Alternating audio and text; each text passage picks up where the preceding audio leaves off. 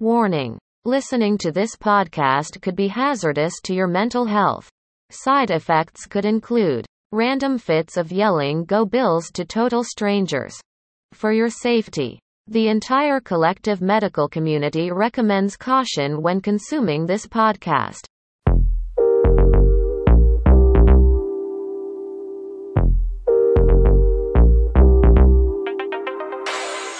You are listening to Buffalo on the Brain with the most unathletic man in Bills Mafia, Vince Taylor. This is not the best use of your time. All right. All right, Bills Mafia. How are you doing today? As you know, this is a pre-recorded episode because I am not able to record a fresh episode for you because I'm traveling, hopefully leaving the Washington football team game with a win while meeting some of my built-in Buffalo brothers for the first time. But I do have a short episode for you. I will get you a Texans preview with Turn Up for Watt podcast all the way from across the Atlantic. And I was not aware of that when I reached out to him, but that was uh, a lengthy chat. And uh, he is full of knowledge. He is full of knowledge. I have never met a more enthusiastic Texans fan in my life. So that was interesting and very smart and very balanced too. So uh, I hope you enjoy that. And we have a short real or silly with Justin Goddard. Without further ado, crosstalk. Vince Taylor and Built in Buffalo proudly present Crosstalk, chatting up the opposition.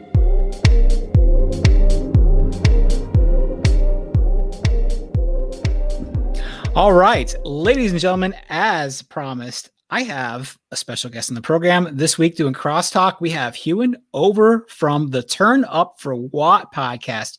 Ewan, how you doing? I'm all right. Thank you very much for uh, asking us to join us. Talk a bit of uh, Texans Bills. Why don't you tell us how we can find your podcast?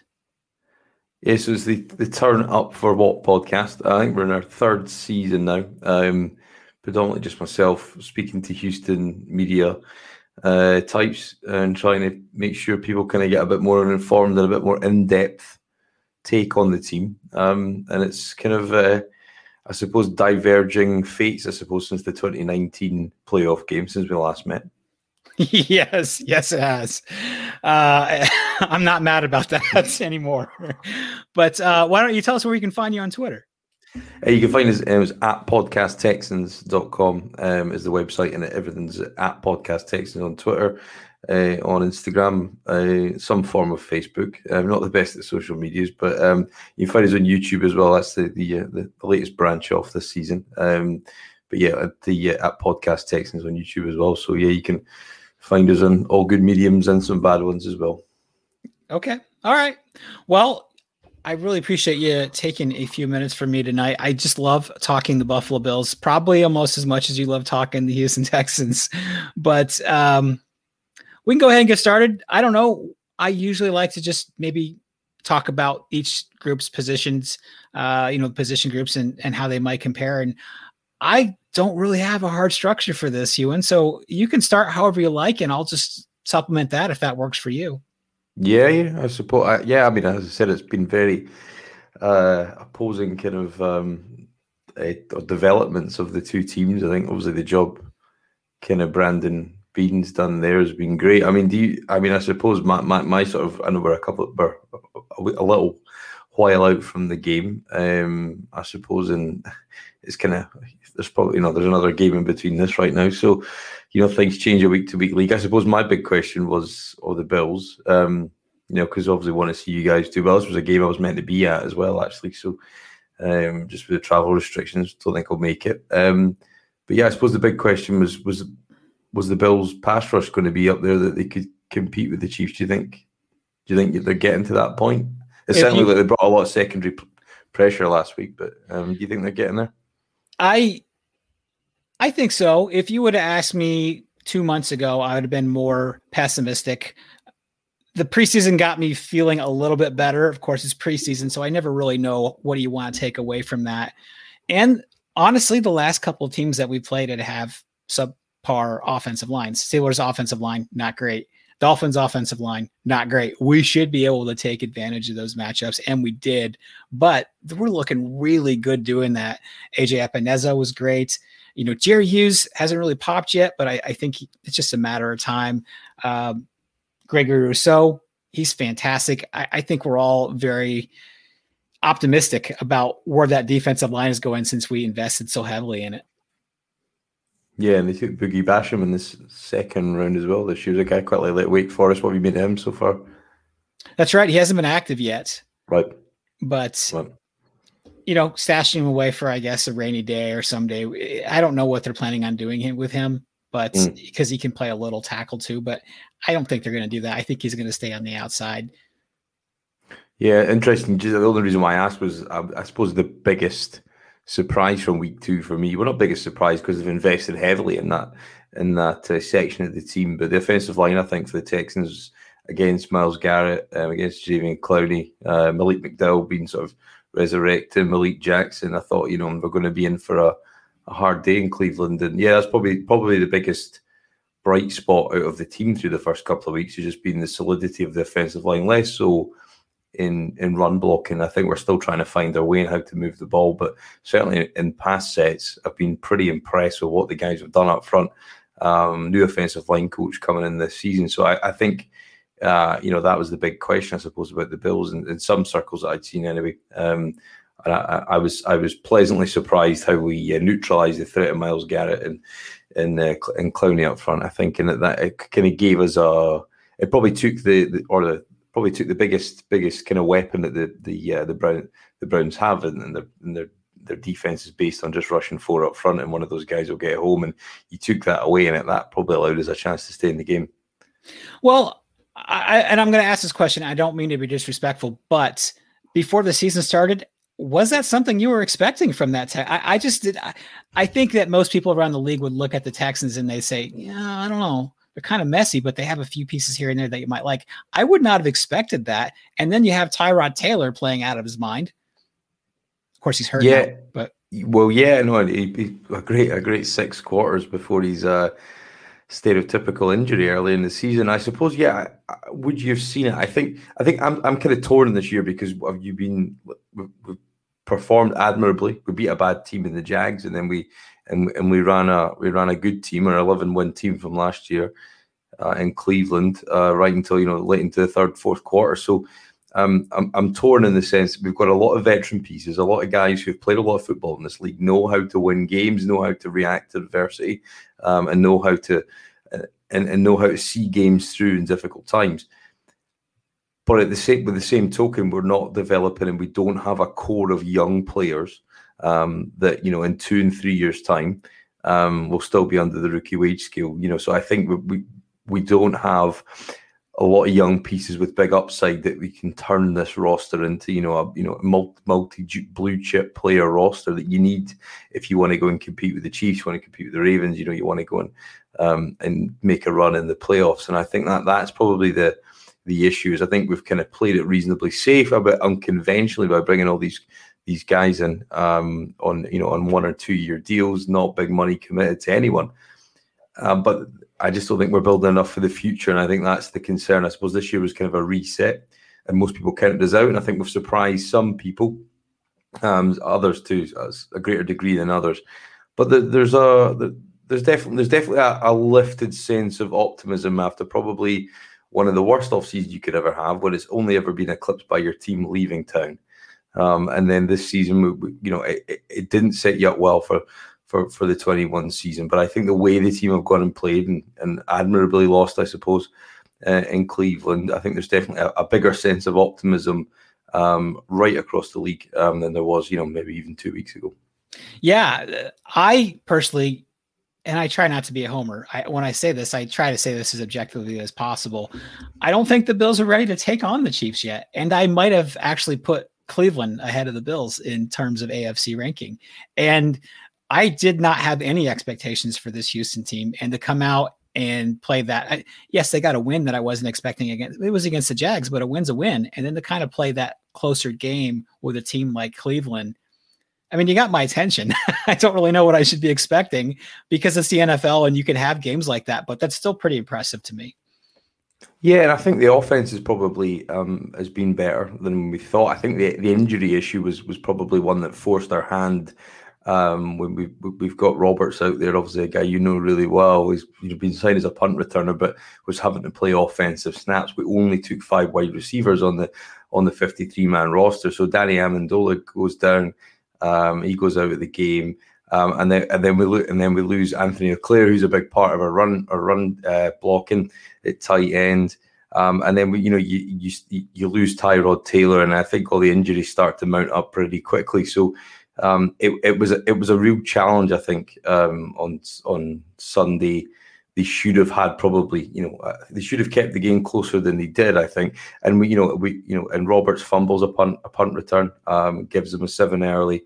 Um, and then when Davis Mills comes in for the second half, he he sets up a short field and they kick a field goal. So the ten point differential that was at the you know on the final scoreboard was actually handed to to the to the to the Browns in, in most senses. So I think there, there was a there was definitely a sense of frustration, a, a, sense of if Tyrod hadn't, hadn't have uh, pulled up his hamstring just before the half. Um, ironically, when when Laremy Tunsil went out, um, and the, the pressure came from that side on and the backup Geron Christian was filling in for that one series prior to halftime. Then it was it, it was a sense that you probably could have run them closer and we probably could have kept the score tighter and and, uh, and maybe made a game of it towards the end. But um, I suppose the the concern well the concern will be we'll not know, but we'll find that I, I would think this Thursday is probably too close for Tyrod to come back and play. Um, the the Bills may be a, a a potential return point for him. But the issues with the soft tissue injury, you just never know. The timelines can be incredibly variable. And I think it's just it's uh, it's a case by case, week by week basis, and they can heal quickly or they can they can linger. And hopefully it's the former. But certainly, I think we need Tyrod back if we're going to be competitive this season. Not not necessarily a phrase I thought I'd be saying over a year ago. Yeah, I would agree with that. And as you know, Bills fans, we have a soft spot for Tyrod. he's still kind of polarizing, I guess, within the mafia, but most people would agree he's a likable guy. I think where we might disagree was what his accomplishments were when he was in Buffalo. Uh, there's a big split on that. But yes, you said earlier this segment is serving as uh, a prequel to the Texans game. And it seems early because my podcast drops on a Monday and I'm going on vacation tomorrow morning. So that's why we're talking so early.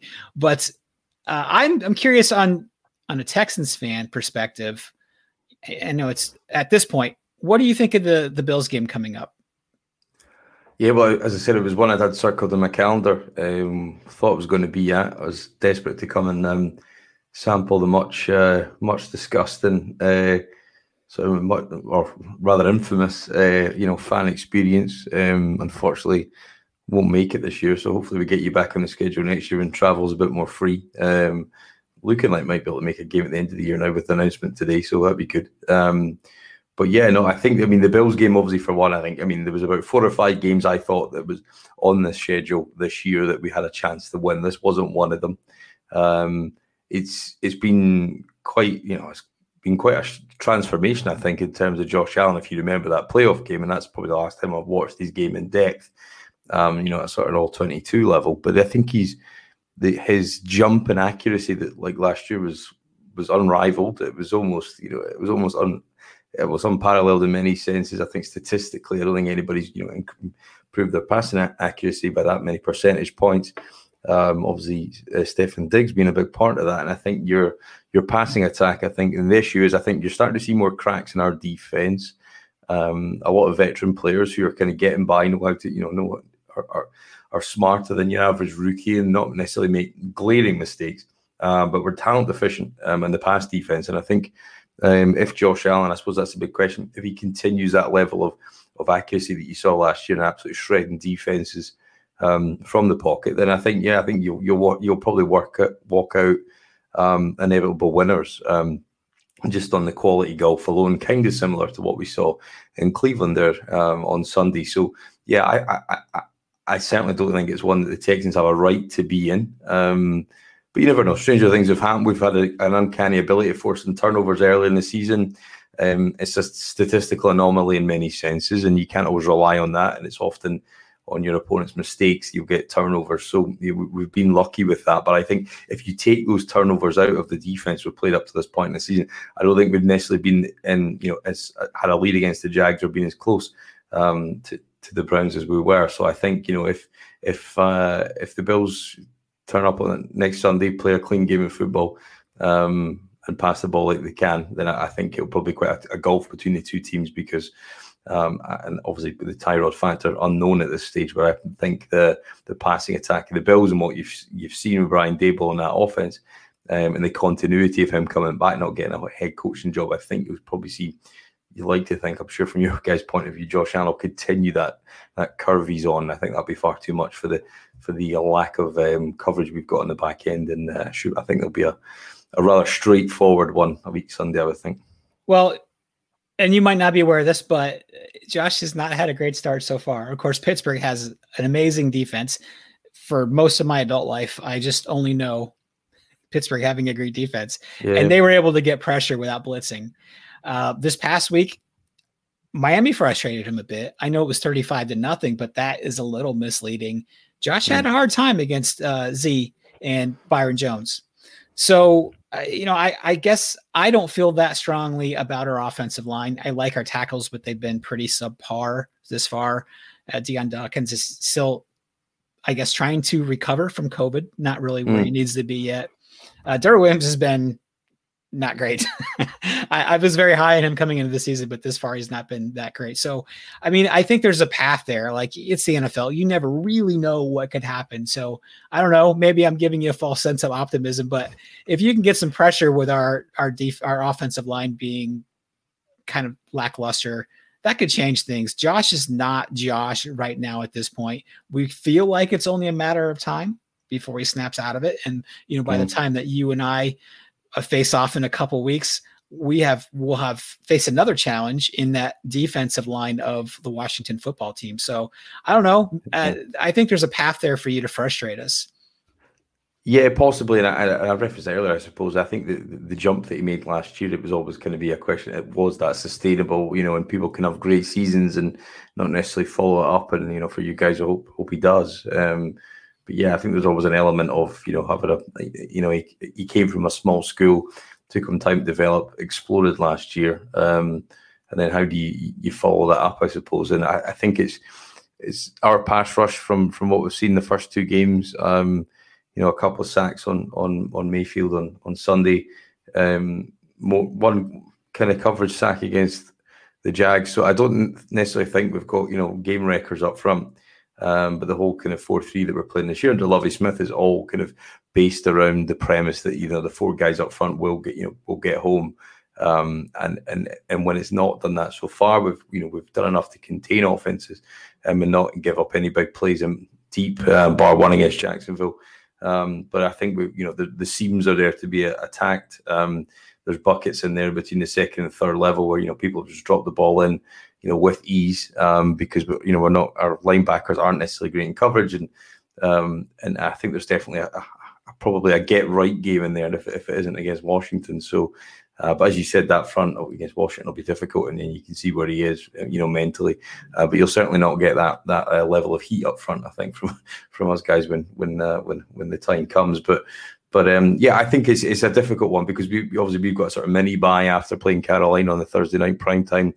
Um, so we've got an extra couple of days to to kind of prepare for that game. It gives you an advantage, but obviously, I think the weather up in upstate New York can be a can be a tricky one. I suppose it was good to see we playing you guys earlier. I remember the last time we played, uh, I think it was 2016. Uh, yeah, 2016. I think we came up there. Um, I mean, 2015 now. We came up there. I remember a really cool day. Um, and the game could have gone either way. Two evenly matched sides, so I think it's it's, it's a difficult difficult challenge um, to, to go to go up to Buffalo, and I think you'll always have that that advantage at home. I think in some of you know the kind of more northerly stadiums, you've kind of you've kind of got that home field advantage, probably more so than some of the more kind of modern dome like stadiums. Albeit I do have seen some designs for a, a pending new stadium, but I don't know how you feel about that one. Well, I actually live in Indiana, so I don't really have a dog in this fight other than, you know, the one or two times I go every couple of years to a game. But uh, I, I, I like to leave that conversation to the folks that live in Orchard Park. They're allowed to have the stronger feelings. I'm just glad that it's not a dome stadium, and I'm glad they're staying in Buffalo. I guess is all I really care about. Yeah. um, I was a little shocked to see that uh, that well the Texans drafted Davis Mills. It felt to me like it was a hedge against everything that's going on with Watson right now. And then you, of course, mm-hmm. you had uh, did you have Hoyer in town? I feel like there was another quarterback that was along for uh, a hot cup of coffee for a minute. But uh, how are how do Texans fans feel about Davis Mills? Because he was a relatively high draft pick, but he wasn't a first rounder. So how do how are we feeling about him?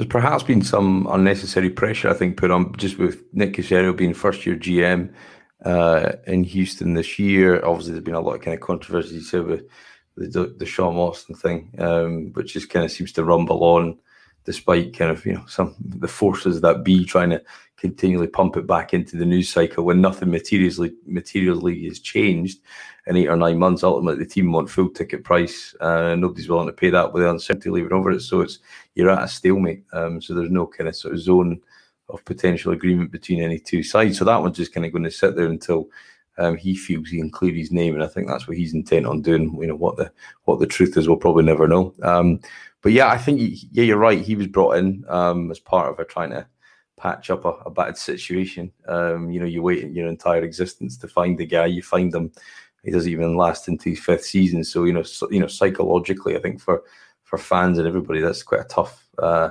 tough deal to kind of go through.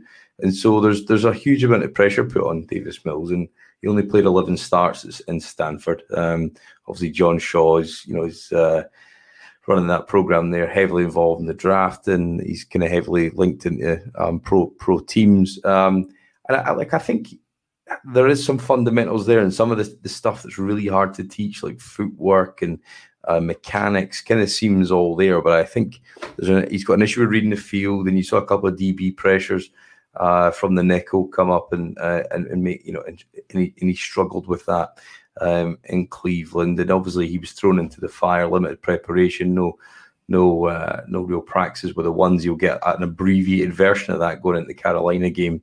Um, and I think that'll be a real test and I think it'll be a sink or swim moment for him. And it might define his career in some ways or another. Certainly his Houston Texans career um, I think the team are willing to give him every chance um, if he's going to be the long term answer. Whether he will or not be, um, time will tell. As I said, I would probably m- much rather uh, Tyrod was out there. Certainly, the start he's made in six quarters was, you know, was as good as we've seen um, in the last few years, and I include Watson in that because Watson had a lot of bad games for his highlight reels. He had a lot of slow starts um, and a lot of kind of sloppy play at times, poor mental processing, which you saw the benefits of having, you know. A, a, a, a well seasoned veteran out there. So Mills is obviously the opposite of that, um, and he'll make mistakes. He's got a terrible uh, habit of throwing bad interceptions. Um, he was, you know, really trying to force the ball into Brandin Cooks um, in the half he played on Sunday. So it's going to be. I think he's, he's got he's got a lot to a lot to work on, and I think he's just not played a lot of football. He Even missed a year at high school with a knee injury. So you know he looks the part um, in the sort of prototypical pocket passer, but the league's kind of moving away from that. So, you know, he will he will find his feet um, hopefully on Thursday night, and he may well probably play in Buffalo if I was to hedge a bet. Um, if he have to go out, you know, with a hamstring injury, I would think it'd be a couple of weeks um, to let that one heal up. So, yeah, he he's got all the all the tools there, I think, but he's he's got a long a long road ahead of him to refine that um, at this level because he's just simply not playing enough football. So um, there's hope there, um, but it's probably optimistic hope more than perhaps one that's sort of grounded in sensibility. Okay. I mean, anytime you, even if it's not a first round pick, like second round pick is sort of like no man's land almost for when you're taking a quarterback. Like you're kind of hoping you're getting the best that's fallen out of the first round. But generally speaking, the, the best prospects are going you know, in the round before. Yeah, yeah. Uh, so I don't know. I, I I understand, like to your point, why he felt he was pressured into making that because you had you had Tyrod Taylor, and you don't know what's going on with your franchise guy. Um, yep. I don't know. Well, uh, just we'll move on after this one more question, um, because I have been the president of never trade your franchise quarterback ever until this year with with Watson. Uh, where do most uh, where do most Texans fans stand with him right now? Are they willing to give up on him, or are they willing to stand, you know, firm and see what happens? Yeah, I've just seen actually there that it's uh, Tyrod about for four weeks, so you will see Davis Mills in Orchard Park. Um, I think, yeah, I mean, on the Watson situation, I suppose the people stand with him. Yeah, I mean, I'm I'm always cautious to take opinions from social media and uh, and that kind of you know that kind of arena because I think it it, it uh, creates a sort of sense of perhaps hysteria at times and, and, and maybe not the most kind of balanced view. Um, I often think there's kind of two worlds emerging sometimes, and um, you know myself living kind of the other side of the Atlantic. I suppose I kind of I try I try to selectively um, read what you know what's out there, and then I, I, balance my opinions out with you know probably people that are a bit more kind of plugged in. But yeah, look, that, there is an element of you signed a contract and then you turned your back on it very quickly. Um, you were happy to back bank the 38 million signing bonus, um, but for whatever reason, um, despite all your off-field indiscretions or alleged indiscretions, you um, you turned your back on a fan base and a franchise that took you in and treated you one as your own and um, and stood with you, um, you know, through your first injury in your fir- in your first season, and um, and believed in you to give you the money. And I think that you know, there, there's a lot. I think there's a lot will come out. Um, you know, and I always say with a lot of this stuff, um, I mean, it is a soap opera, essentially. Um, no more so than the Texans, but the league as a whole.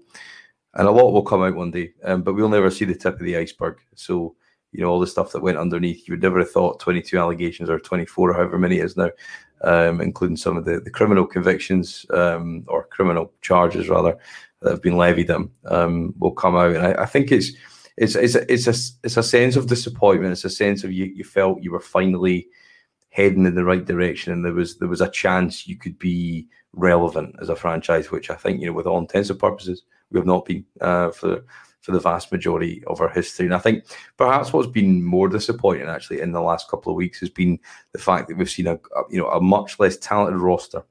Uh, but actually, the results and the performances and the discipline and, and, and, the preparedness of the players has been at a far greater level than we've been used to.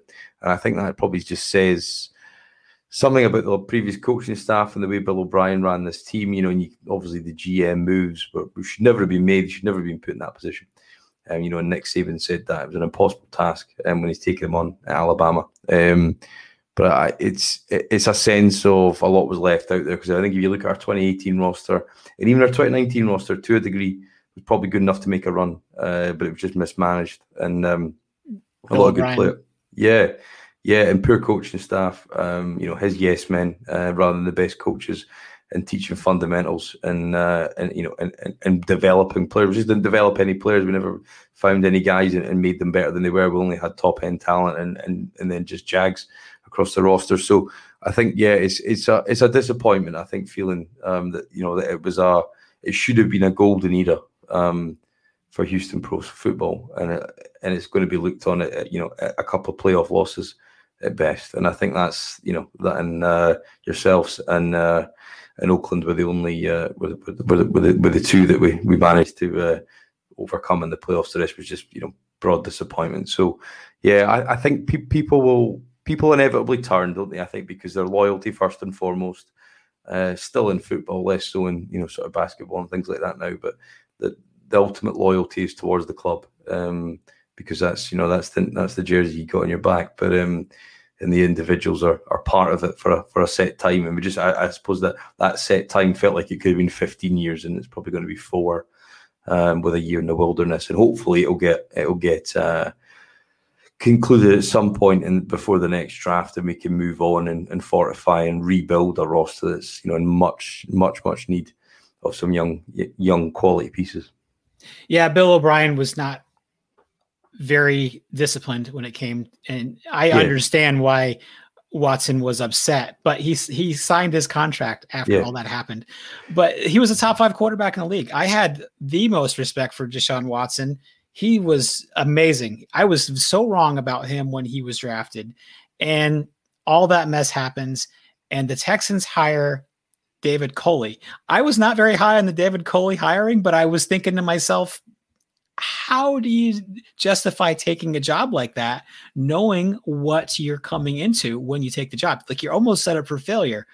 And David Culley, to his credit, seems to be doing everything right right now. Like I, even if like you know the Texans end up going like three and fourteen or you know five and twelve or something like that, that's an accomplishment given what he had to take on. He's got a big job ahead of him, and at least from a third party perspective, it feels like he's doing a good job. Yeah, no, I think I think he's won over people um, that you know necessarily weren't fans of the hire at the outset. I think he's an incredibly likable guy. Um, he's had a long career in this league, never as a coordinator, uh, but a long time wide receivers coach. Not necessarily had the best um, output of his units, but I think um, he was brought in as in his own words for this situation. You know, this is a, you know, and I think it was it was it was certainly put to me that one of the sort of senior Texans brass said that this was going to be a multi-coach fix. Um, and so, you know, to, to bring a first-year head coach like a Joe Brady or a Brian Daboll or a um, you know, we are almost almost hired, you know, your defensive coordinator Frazier or you know, or whoever it might be. Matt Eberflus was, you know, in there. Um, right at the end. Uh, Eric Bieniemy was one of the final interviews as well, and I think to put somebody in that position um, with limited talent, uh, with an organisation which is in transition at best uh, right now, um, probably wasn't the best footing for their career. Um, and I think, but for somebody who has nothing to lose, who's at the tail end of their career, who is there to try and implement a culture um, and try and implement a, a, place where players want to play. Because I don't think that's necessarily been the case for the last five or six years. That he was the right man for that situation. Was he the best football coach out there um, that was going to bring his system, that was going to bring a new brand of Houston Texas football in 2021? Um, no, he wasn't. But I don't think he had the assets in the draft or on the current roster to do that. So I think it was it was probably a sensible move. Um, it looked very safe from the outside, um, and it, because it was, I think, in in many senses. Um, but there, there's there's definitely a there's definitely a sense of of of him thawing the the frost that was probably around his hire. Um, Watson didn't give him a chance, but I think everybody else who's come in contact with him, all the players, um, and he look, and I think he had some of the most refreshing probably comments I've ever seen out of coach today he made a complete mess of it on Sunday. Um, he should have accepted the penalty, declined it, which gives it fourth and two, um, rather than taking the third down and trying to trying to you know convert the third down at, at midfield. He declined the penalty and punted, and he was asked after the game, and he said he, he sort of kind of dismissed it to a degree. Um, and then he, he came at the press conference today and said, "Look, you know, if I had my chance again, I would do it differently, and I would have accepted the penalty."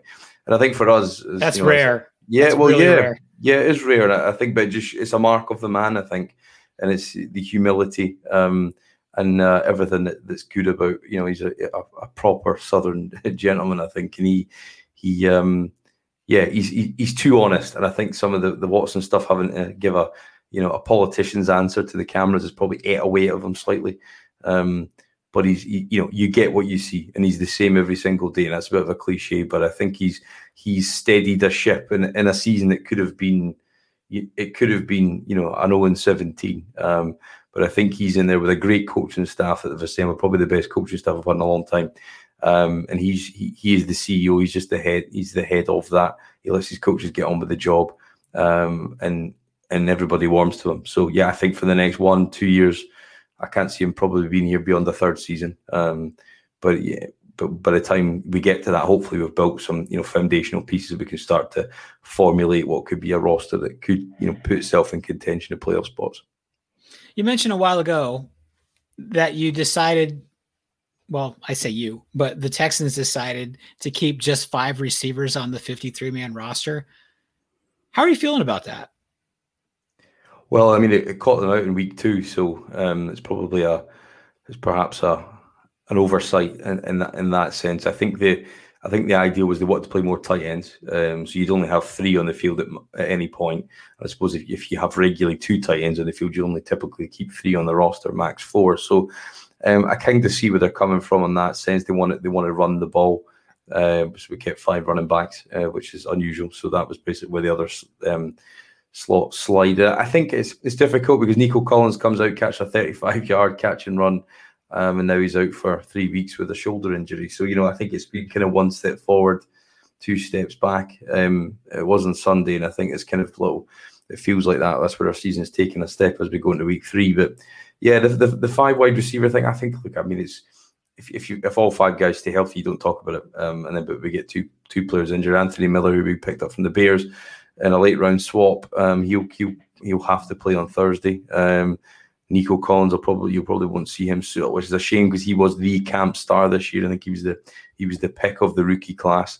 So you know we'll probably bring up somebody from the practice squad and that. So there'll be a, a lack of experience beyond um, Brandin Cooks um, and Gareon Conley's probably the um, or sorry um, Chris Conley will be the um, will be the sort of secondary receiver. So yeah, I think there's there's probably an element of tight end heavy, uh, run game heavy. Um, but uh, but yeah, certainly through the first couple of weeks, he's caught them out already. So you you'd think you know an optimal number on your rosters, perhaps six.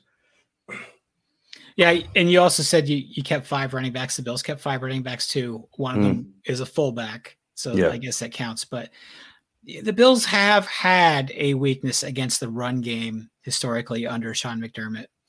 And I know that week one we bottled up Najee Harris, and we are kind of proud of that, even if they have a subpar offensive line. Myles Gaskin is fine. He's he's fine.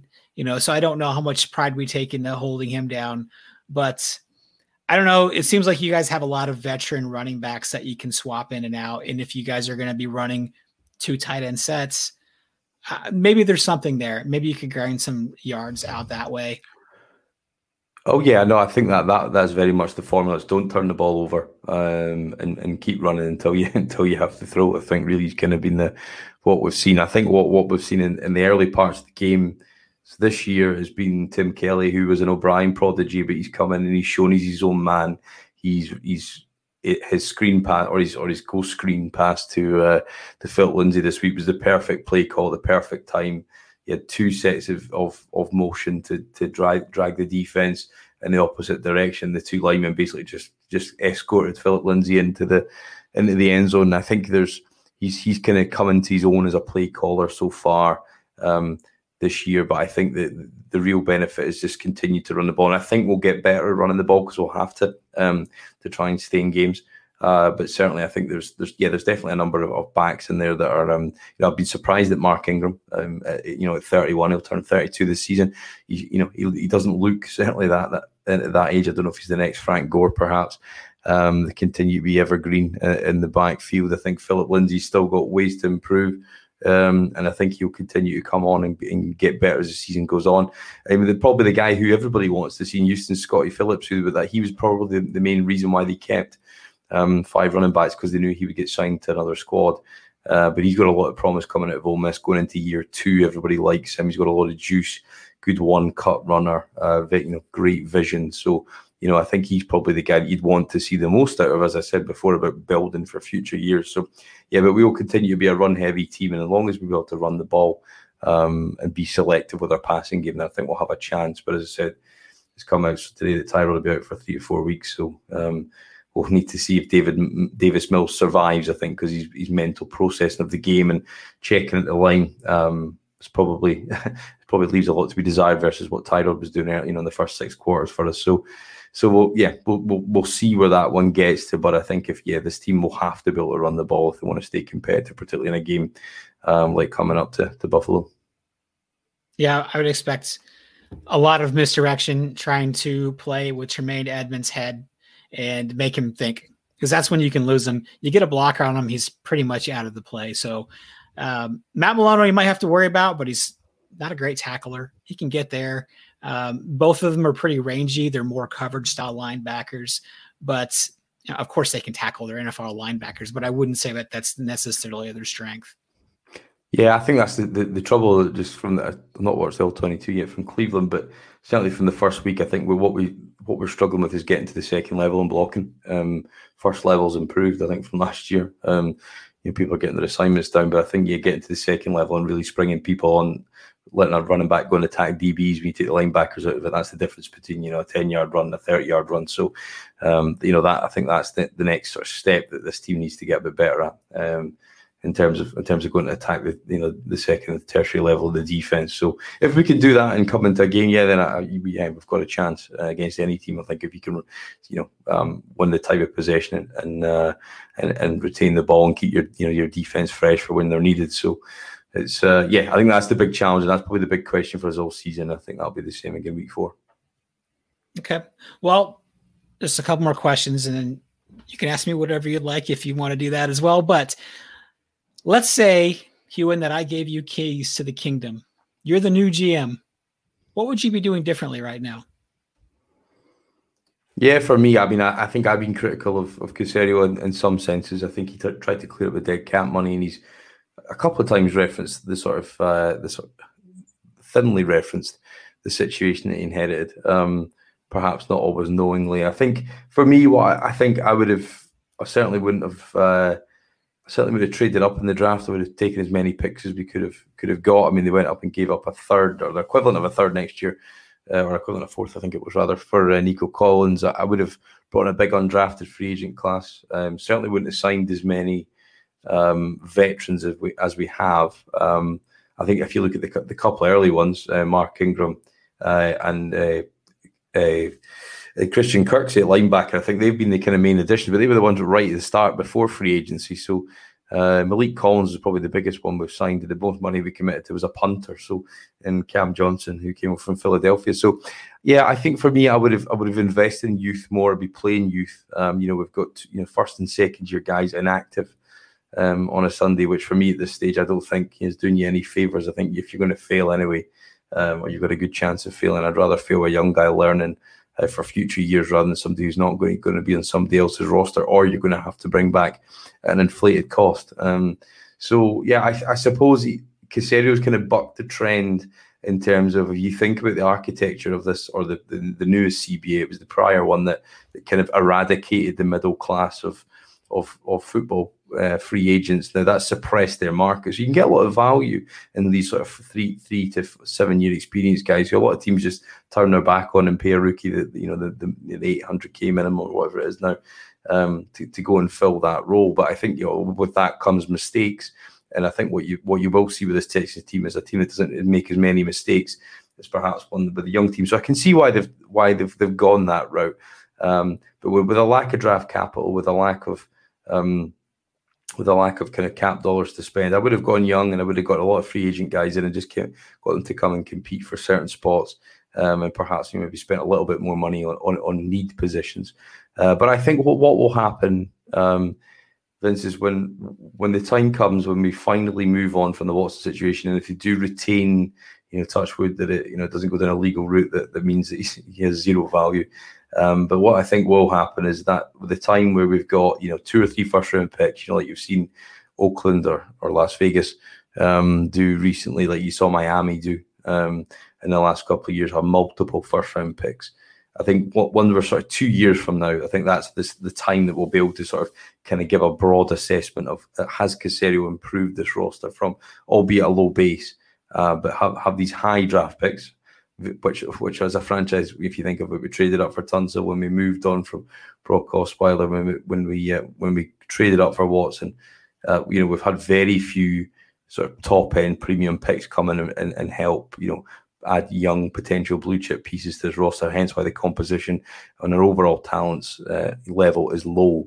So once we've actually had a chance to do that and, and build your roster like, you know, 30, you know, not 31 other, but when the vast majority of, of would probably tell you that's their blueprint.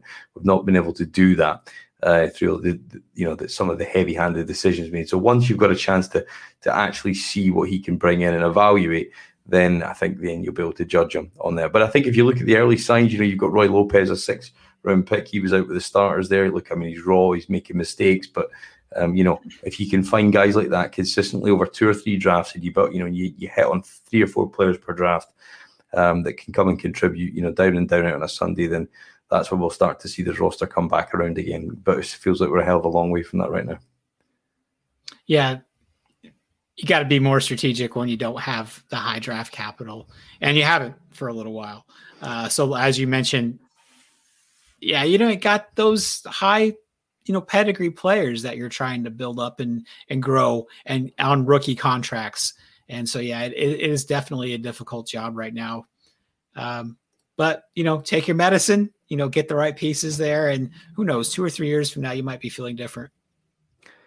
Yeah, I hope so. And I think, I mean, I, I think you're seeing every year there's you know there's value to be had if you look at uh, Joe Tryon who was late to the Bucs, you know, right at the back of the first round. Um, he's coming and he looks like he can be a day one pass rusher for you. You know, I think when just as long as you're in that, as long as you're in that realm of those top, you know, thirty picks, thirty two picks, um, you've got a chance to add somebody if you get your evaluation right. You got a you've got a chance to add a, a day one starter to your mm-hmm. to your roster. But you just don't have those, you just you're simply your your, your percentage chance of uh, of of adding a quality piece just tumbles. But look, I think like if you look at the LA Rams, they've they've traded multiple picks away and they still find late quality guys and have built a roster, you know, pretty well on second, third, and fourth, fifth round picks. So um, you know, it can be done. Uh, we've just not done that well, and I think that's what the that's what you've got to hope that Caserio changes. He's not made a huge amount in the front office, but you've got to hope that you know, as a franchise historically, we've not been good in the mid rounds, um, and we're going to have to start hitting on those if we're going to start building out this roster. But um,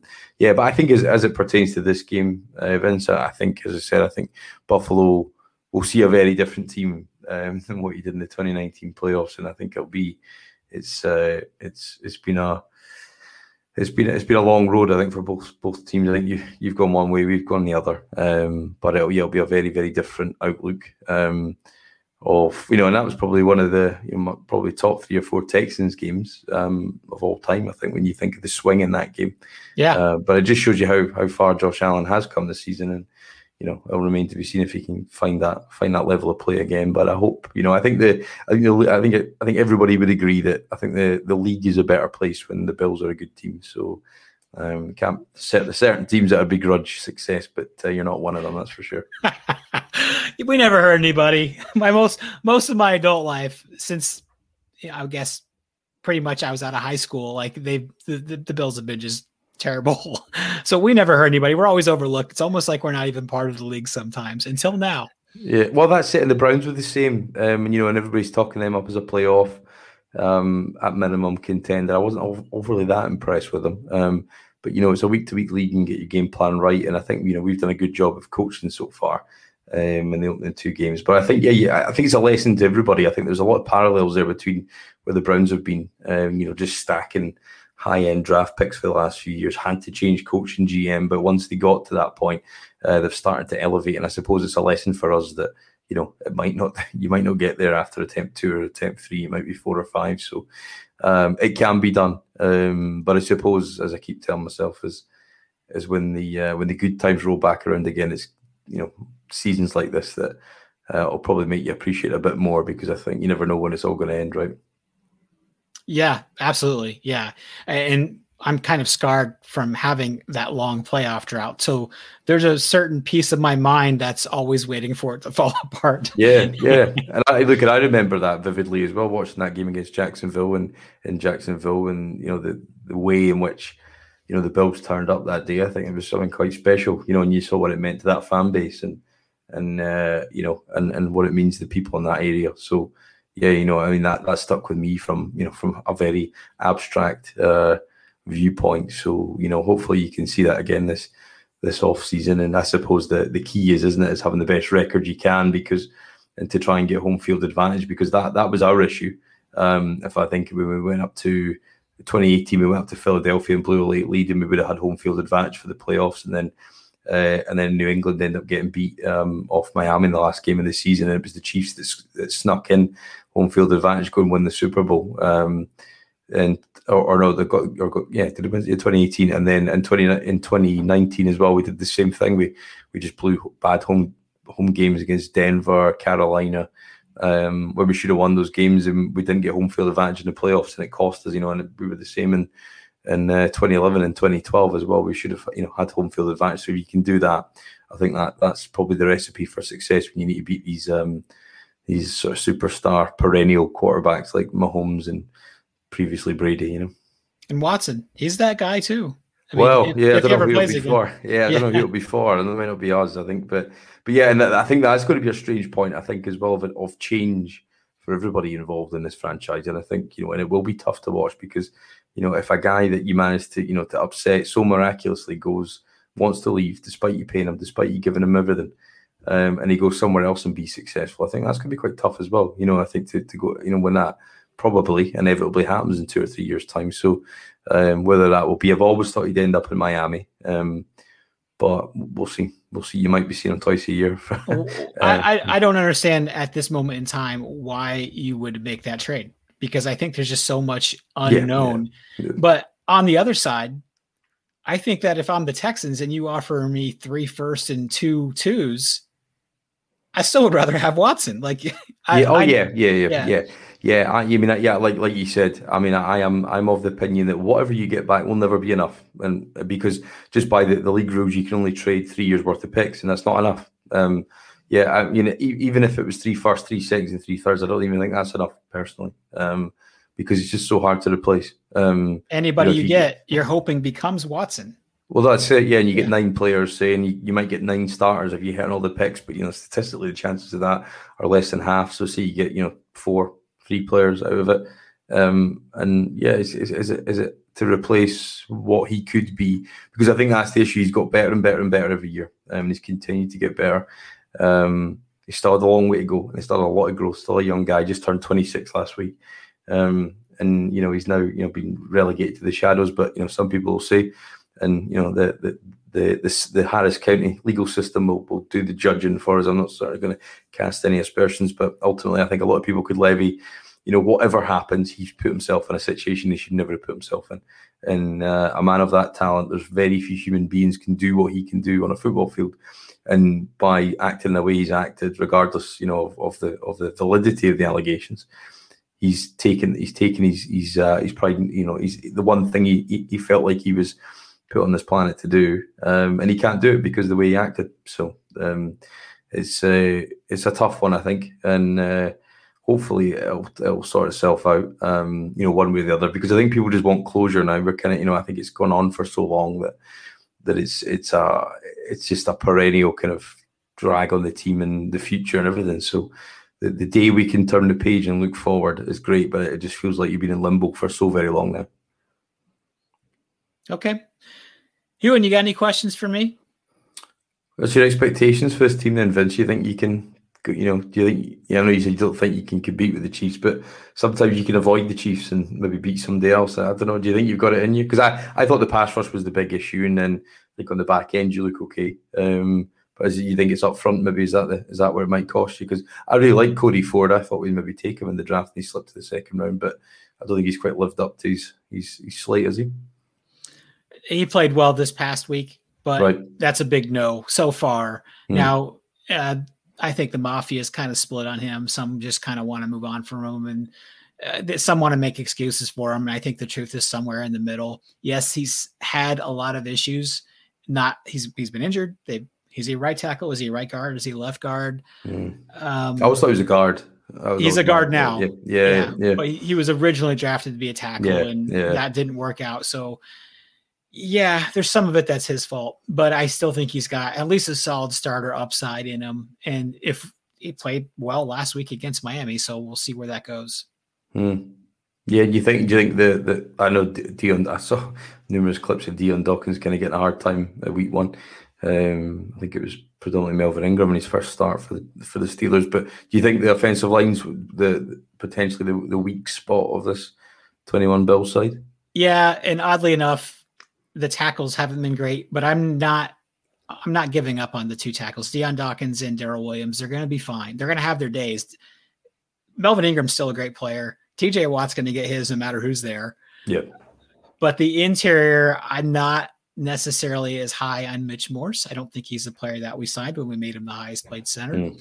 Um, Cody Ford, the book is still being written on him not really sure where to go from there. On the other side, Jon Feliciano is the weak link. He's the one that gives up the most ground consistently on the offensive line. We don't really have a good backup. We want to talk about Ike Boettger. He's fine. He's not that much of an upgrade from Feliciano, if you ask me. So I think there's holes and there was places that we did not address in the draft. We drafted Boogie Basham. We could have drafted an offensive lineman there that maybe could yeah. be starting in that place. So and then we drafted Tommy Doyle, who's not suiting up for that's a second tackle we drafted. So two defensive ends and two tackles in the same draft. We maybe could have used some picks somewhere else, but if it ends in the Super Bowl, I'm not mad at him. well, that's it. And I think there's always that was always the issue with Watson. It was always kind of you know much discussed about how many times he got hit and he had to take a bus to Jacksonville with broken ribs. But ultimately, it was the scheme that let him down because you get the ball out quick. You know, I think Brady, you know, you saw it closer than most, but you get the ball out in you know one and a half, two seconds. It kind of you know the guys up front just need to kind of be there. Um, so long as you can get a quick release and you know and good timing on your on your routes, then you know sometimes pass protection can take care of itself if, if, if the scheme allows it to. You know, so I think hopefully you'll be able to see Josh Allen um, get it. And I think I suppose you know if we're gonna if we're obviously like to, hopefully you know think we can come up and give you a good run for your money in a couple of weeks' time, but. Um, I struggle to see it, and we'll see where we go. But as I said, the, the couple of extra days rest might might do some good, um, and see how you get through the uh, the uh, the game against uh, the, the the Washington, Washington, football team. Yeah, you got to get that right now, haven't you? Uh, but the football team. Um, see how you get on there, and uh, yeah, it might be set up for a good one. I think. I think we'll surprise people at points this season. Um, it just depends. I think we, my fear is that the wheels might come off the defense at some point, and you might be the first team to do that. we'll wait and see. Do you have a prediction? What's his score? Oh, I'm not a big one for predictions. I think I, I, I said at the start of the or on Sunday the Cleveland game. I thought I thought we would hold in and it would just slowly ebb away late on. Um, and we, we covered the spread. I think it was 12 and a half. Um, I've not seen the spread for this one. I know we're I know we're underdogs in every game this season. Um, so so um, if we can just cover the spread, which I'm assuming will be about 12 and a half probably, if not 10. So 10 and a half. Um, yeah, if we can keep it, we can keep it in a two-score game uh, or a one-score game for a long time. But I can, I can see you putting up thirty plus points, probably 35-14, something like that. I think we're going to have a lot of, a lot of games like that this season where we're just kind of outpowered. Yeah, my prediction would be something like that. I might say 32, 35, yeah. uh, 14, 17, something like that. Yeah, I just, I, I think we'll, we'll, we'll struggle to, to get explosive plays and and and uh, and flip a flip a gear quick quickly enough to to go and get us back in the games. Like we did that at the weekend. Um, but as you said, Tyrod's out for the next four weeks, so it'll be a baptism of fire, and I'm I'm sure. Uh, I'm sure Frazier, that defense, um, and a lot of guys will be throwing all sorts of things at Davis Mills for the next couple of weeks. Because if Davis Mills goes out, it's Jeff Driskel, and uh, that was not pretty in preseason. So, um, and it's don't think it's going to be that pretty. But you look, we might see Davis Mills grow up before our very eyes and, and shock a couple of people um, in the next three or four weeks. But look, he's, he's, he's got the chance. We all probably knew statistically over Tyrod's career he would get injured at some point. Um, I think the only season he didn't get injured was was ironically when he was benched for Nathan Peterman that season uh, with you guys when you went to the playoffs. But I think yeah, it was always it felt like it was always going to happen. It was I had a sense of inevitability inevitability about it. Um, so hopefully um, Davis Mills can come in and be serviceable and not lose his games um, and, and, and, you know and, and, give us a chance. But from what I've seen so far, I think he'll throw picks and he'll he'll uh, try and force balls and he won't read the field correctly. And I think defense will throw a lot at him, and it might just be too much for a guy who's not. You know, I think he threw less than 290 balls in college. So, um, so I think it's going to be a it's going to be a, cup, a tough couple of weeks before uh, old uh, Ty God, as they've been calling him, uh, comes back. But uh, appreciate it, Vince. And uh, as I said, um, I think the, the league's a better place for a good Bills team. So I wish you all the best this season, mate. Well, thank you. I appreciate that. And I am actually kind of pulling for Tyrod to do well, as long as it's not against me. I don't have a problem if he wants to grow up and become a franchise quarterback again. I don't have any problems with that at all. So I'm kind of low key pulling on the on the Texans too. Yeah. But looking at that division, you know, I, the Colts are having a rough start. They might have lost uh, Wentz for a while. You got yeah. uh, the Tennessee Titans not looking like they were last year. Uh, and you guys have already have a division win against Jacksonville. So it's probably a, a, stretch to say that you have a shot, but I don't think it's as I don't think it's as big a hill to climb as you might have thought a couple weeks ago.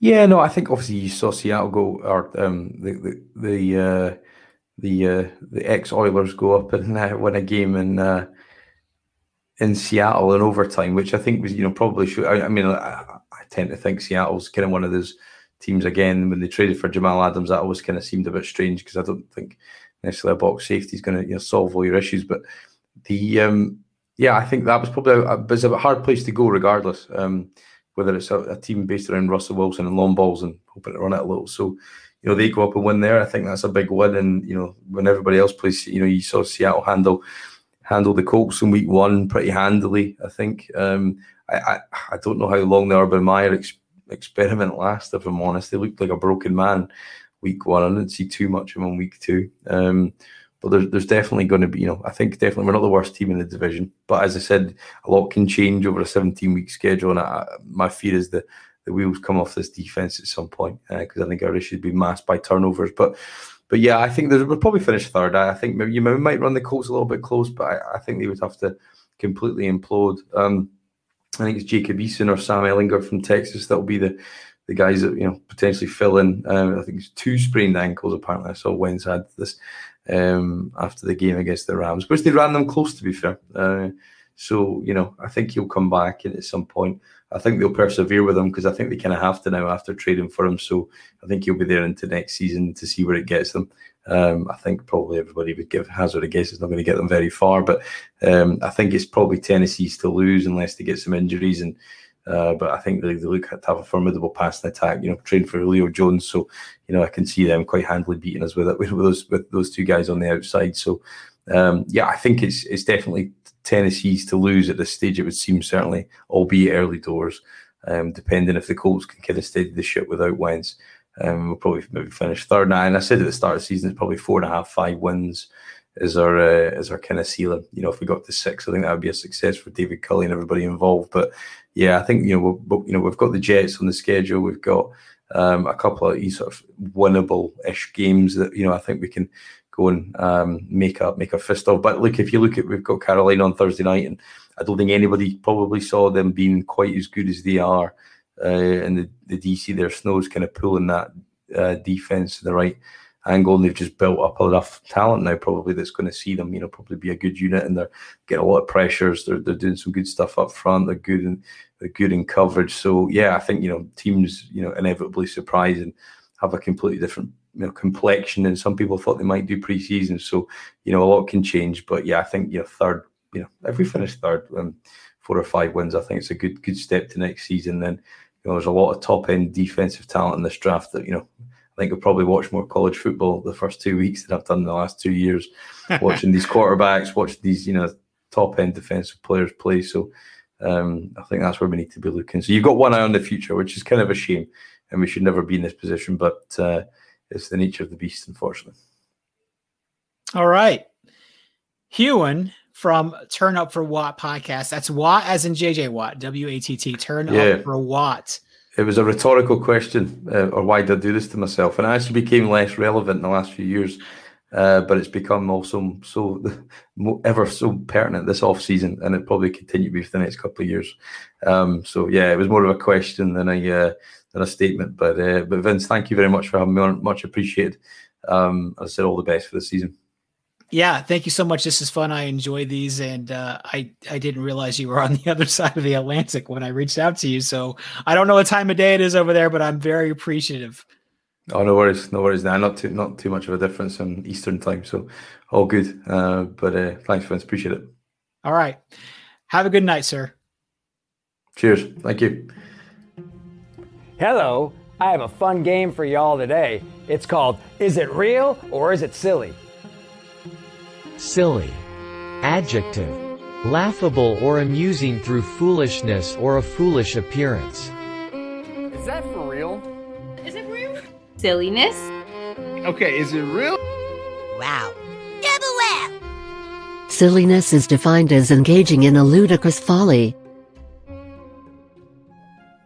Ladies and gentlemen of Bills Mafia, it is that time of the week again where I am joined by my very special guest over from the Wandering Buffalo, Justin Goddard. Justin, what's going on?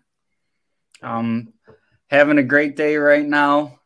Enjoying this Bills win. It wasn't the uh, wasn't the prettiest game I've ever seen, despite it being you know a good old fashioned good old fashioned blowout. Didn't didn't feel that clean, but it was still still a fun game to watch. Uh, definitely a lot better than I was this time last week. How are you? Yeah, same, same. It is. I saw somebody say today that it is so odd how we have come from just wanting to win the game uh, and, and to complaining about a 35 to nothing win. And I have felt like, yes, it feels hollow. It's not as satisfying for a 35 nothing win, but I shouldn't be complaining. Yeah, like it, it's really fun looking at the final score. And then something I always do after the game is I end up rewatching it. Um, but I also go like right to the stat sheet and just like running down the stat sheet. I'm like, man, we didn't really have a great game on paper, but defense looked great. Um, I think the offense is still trying to gel a little bit. And I don't want to keep giving too much credit to opposing defenses because we were really picking everybody apart last year. But Miami does have a great secondary. Um, so hopefully the passing game gets a little bit more on track. But like you said, it's it's kind of hollow because these these quote unquote bad games from Josh are like bad by his standards that we've grown accustomed to.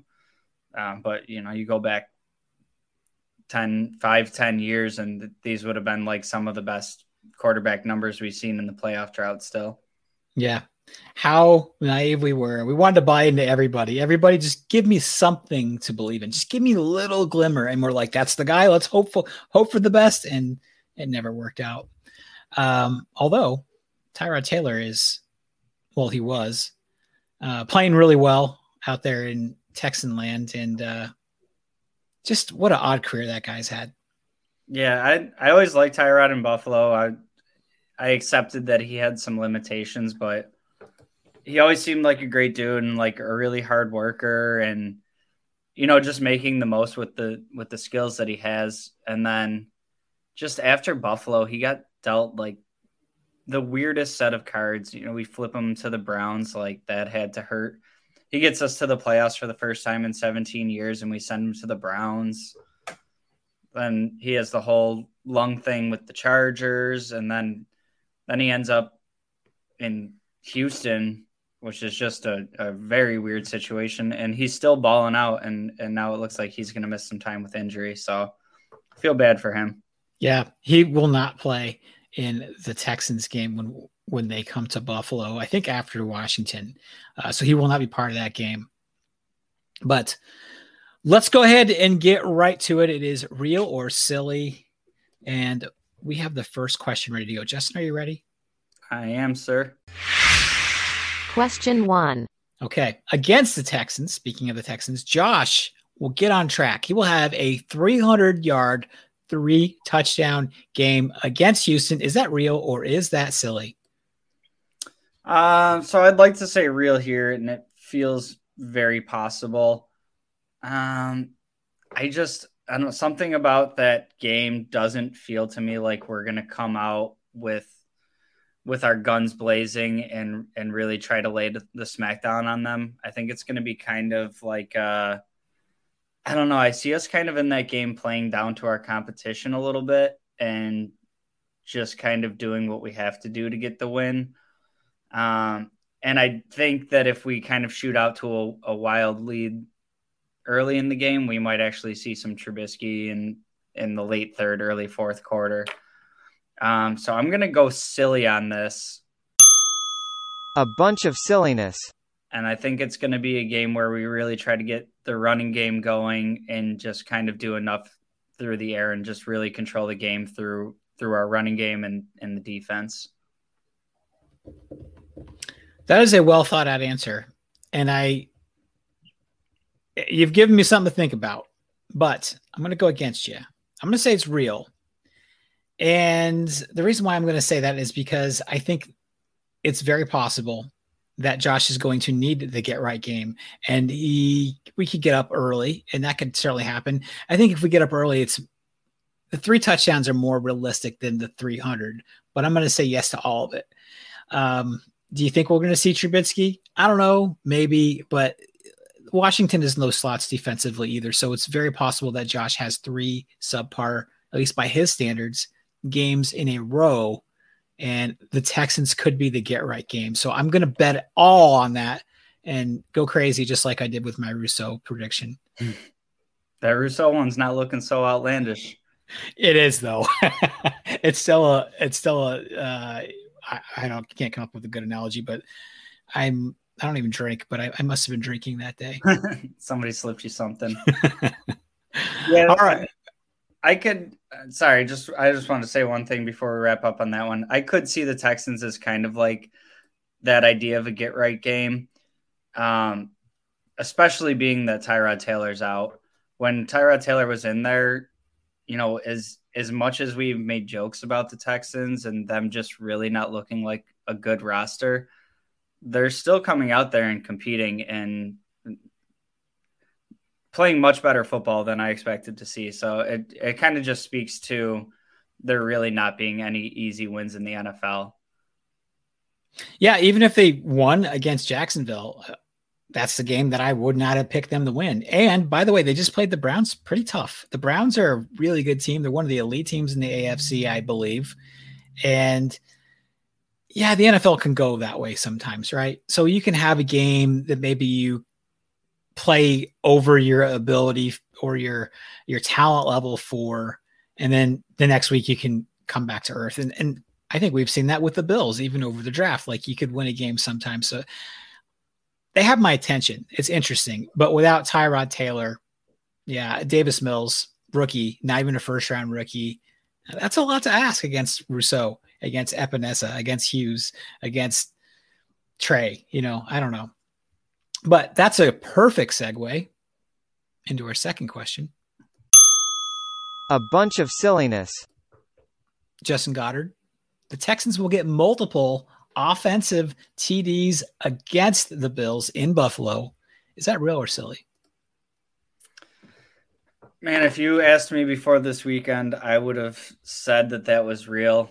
I think that most teams in the NFL are capable of scoring you know, even the worst teams will score a couple times a game. Uh, but just really seeing what the Bills just did to Miami, and I think they're Miami's a pretty good team. I think they get better when they have Brissett, and they still weren't able to put points on the board. Uh, without Tyrod being there, I wouldn't say multiple offensive scores. I think they probably get like one offensive score, and maybe there's some sort of like fluky pick six or something, or if they get a second score. For, to qualify this, are we counting field goals as offensive scores, or we're talking touchdowns? Right? It was offensive touchdowns. Okay, yeah, I could see him slapping a few field goals in there, um, but if our defense looks anything like they did against Miami, they were bringing the heat all game. They were playing solid and pretty much across the board with that defense. So I would say no to multiple offensive scores. That is silly. A bunch of silliness. Yeah, I, will agree with you there for pretty much the same reasons. No Tyrod Taylor. He's their biggest threat right now, and that's not saying much. As much as I like Tyrod as a person and as what he stood for, he's still not a great quarterback, even if he's playing well until he got hurt.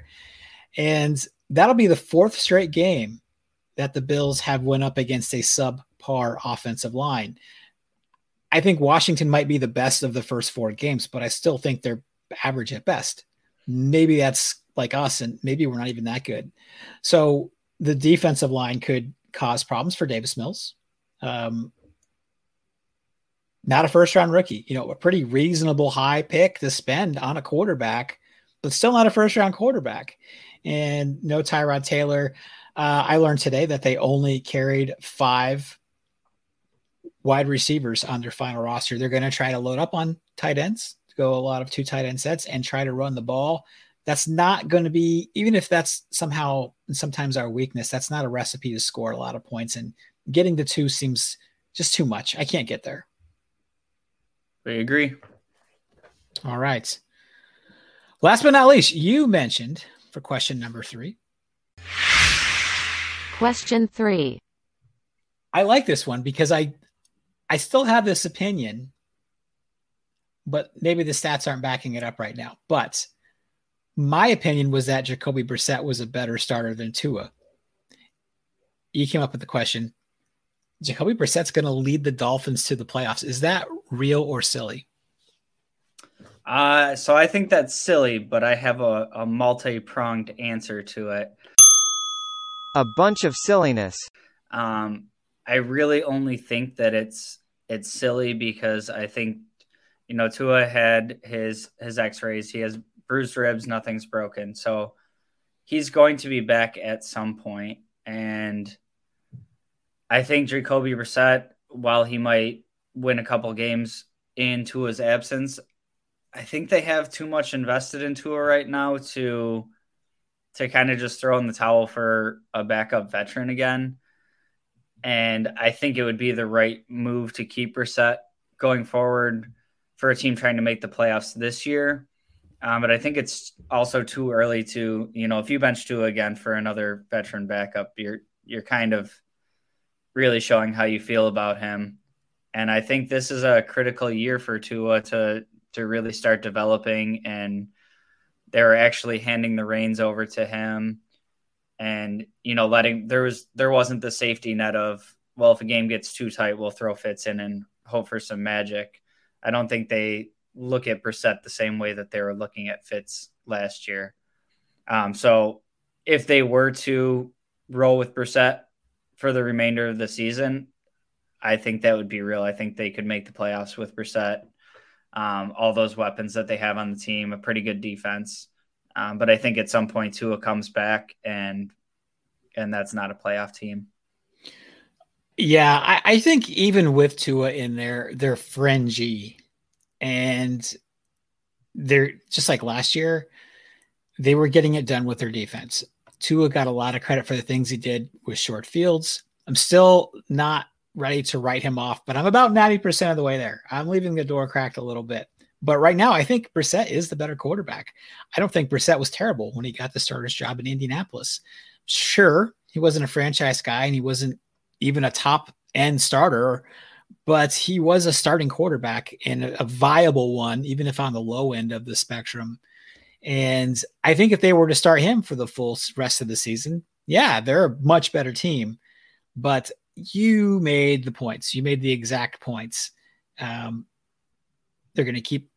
It's it's too early to give up on a, a pick that high, and maybe something during the middle of the season changes where they just have made their decision, not un, completely unlike EJ Manuel, where they're just like, fine, we're going to bench you. We're going to go with Brissett. So that could be yes, but I'm going to agree with you. Yeah, and I think I think this is kind of a problem in the NFL um, that there's there's such pressure to play these high first round quarterbacks that a lot of these guys translating to the NFL, like they have the physical tools, they're talented, all that stuff, but it's kind of like learning the NFL game and and you just get thrust right into it and and then you're on what like a three year leash. Um, where it kind of used to be more like we could take somebody high in the draft and and let them sit for a year. Now it's just like this instant gratification. We need to know about this draft pick they get three years, and if they don't work out in three years, not only are they headed out the door, the coach, the GM, like all that's going with it. And I, I, I know there's not a ton of examples of it in in modern history, but talking like Aaron Rodgers behind Brett Favre, um, Mahomes behind Alex Smith, just giving the guy a year to kind of get up to speed with what's going on in the NFL, get to know their teammates, and work on that chemistry and practice and all that. And, and we don't really see that anymore. It just it has to happen or, or it doesn't. So I think they kind of did to a disservice there. I generally agree with that. However, I think there's nuances to that thinking as well. For example, now Josh is a terrible quarterback to use in any comparison because that guy is just he's an outlier in every sense of the word. But if we think about the offense and the coaching staff that Josh walked into in his rookie year, he was not set up to succeed. And if Patrick Mahomes doesn't link up with Andy Reid, does he become Patrick Mahomes? If you're drafted to, I mean, I think coaching matters. I think the talent around you matters. But you see people like Joey Burrow come in and just lighten things on fire last year. We saw Justin Herbert. So I don't know. I think every situation's different, but I do expect my first round rookie to come in and at least not embarrass himself. Show me that you have something. I, I think they should generally be able to do that. I agree to an extent, but also disagree. But I I agree with the points that you made there, especially you know being being like a top ten pick. You like you said, you expect them not to come in and make you look foolish, but I I just think a lot of these guys need a little bit more time, and it, it's not always the luxury of an organization, you know that could be coming down from the owner that they want that guy to play and you think he needs a little time and so much that goes into it. I just I feel like Tua is a guy that could have just I mean Miami was good with Fitz last year and they just kind of like forced Tua in be, because of his draft stock and I think he would have benefited. I think he would be better right now in this season had they just let Fitz run his course last year. And they probably make the or Tua year too. Or or just run with Tua the whole year. I mean, right. one or the other. Yeah. Uh, we always want to talk about how Brian Flores is just a great coach, and is that true?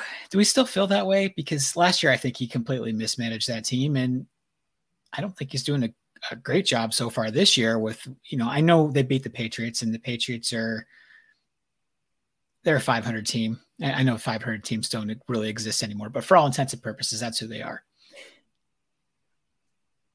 Yeah, Flores Flores lost me last year with the with the flip flopping, and it wasn't even like game by game or or it, was just like whenever the game was on the line, you know, going through that adversity of like this is when you go out and win a game in the NFL. It was like, all right, man, you did a decent job getting us here. We're gonna have we're gonna have Fitz go try to finish this one out, and like just what that had to have done to to his confidence to just like I got us to this point where we're in the fourth quarter and we have four minutes left and it's the game's right there to go win and, and then you just give it to the other guy. I, I I can't imagine that'd be good for a young quarterback's confidence.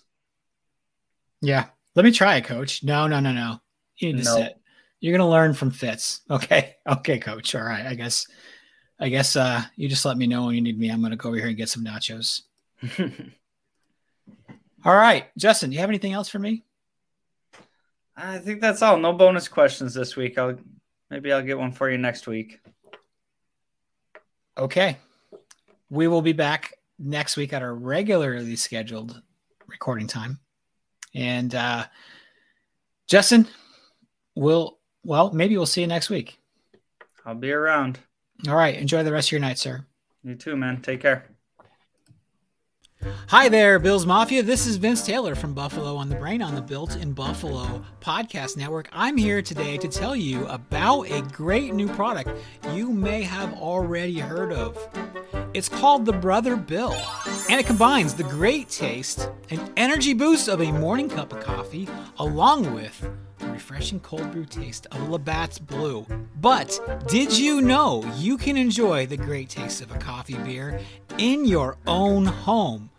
All you gotta do is replace the water in your Keurig machine with a nice cold Labatt's brew. And then bam, you get that magical coffee beer combination. Mmm, delicious. Who's ready to break some tables? You can have it with your breakfast. Yes, excuse me, waitress. I think I will have two eggs over easy uh, a side of bacon and white toast with butter.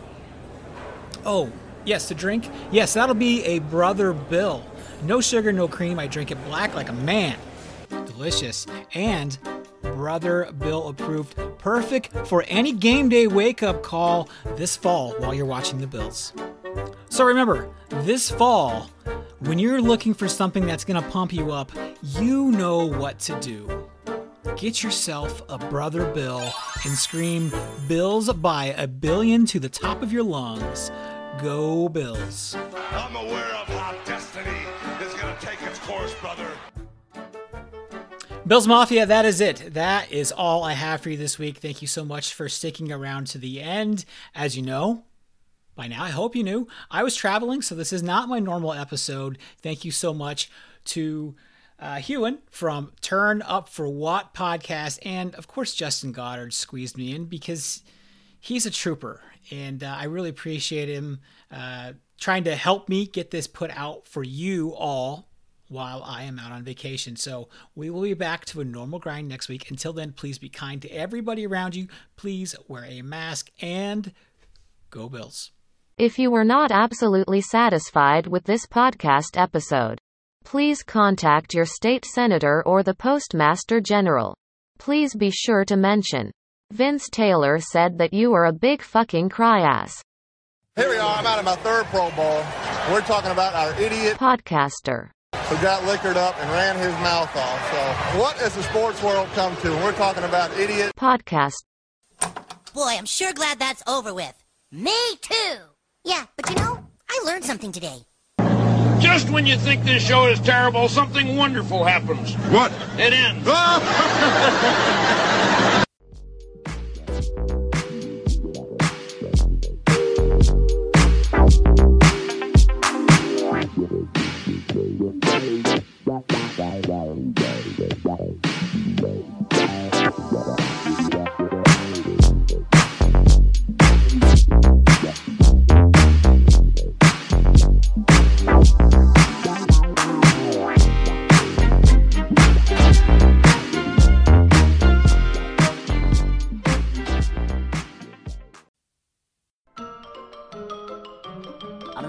That's all, folks.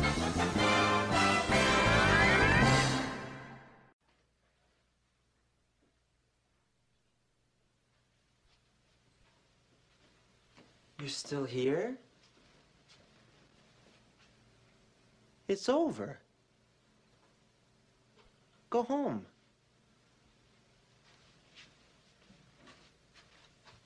Go.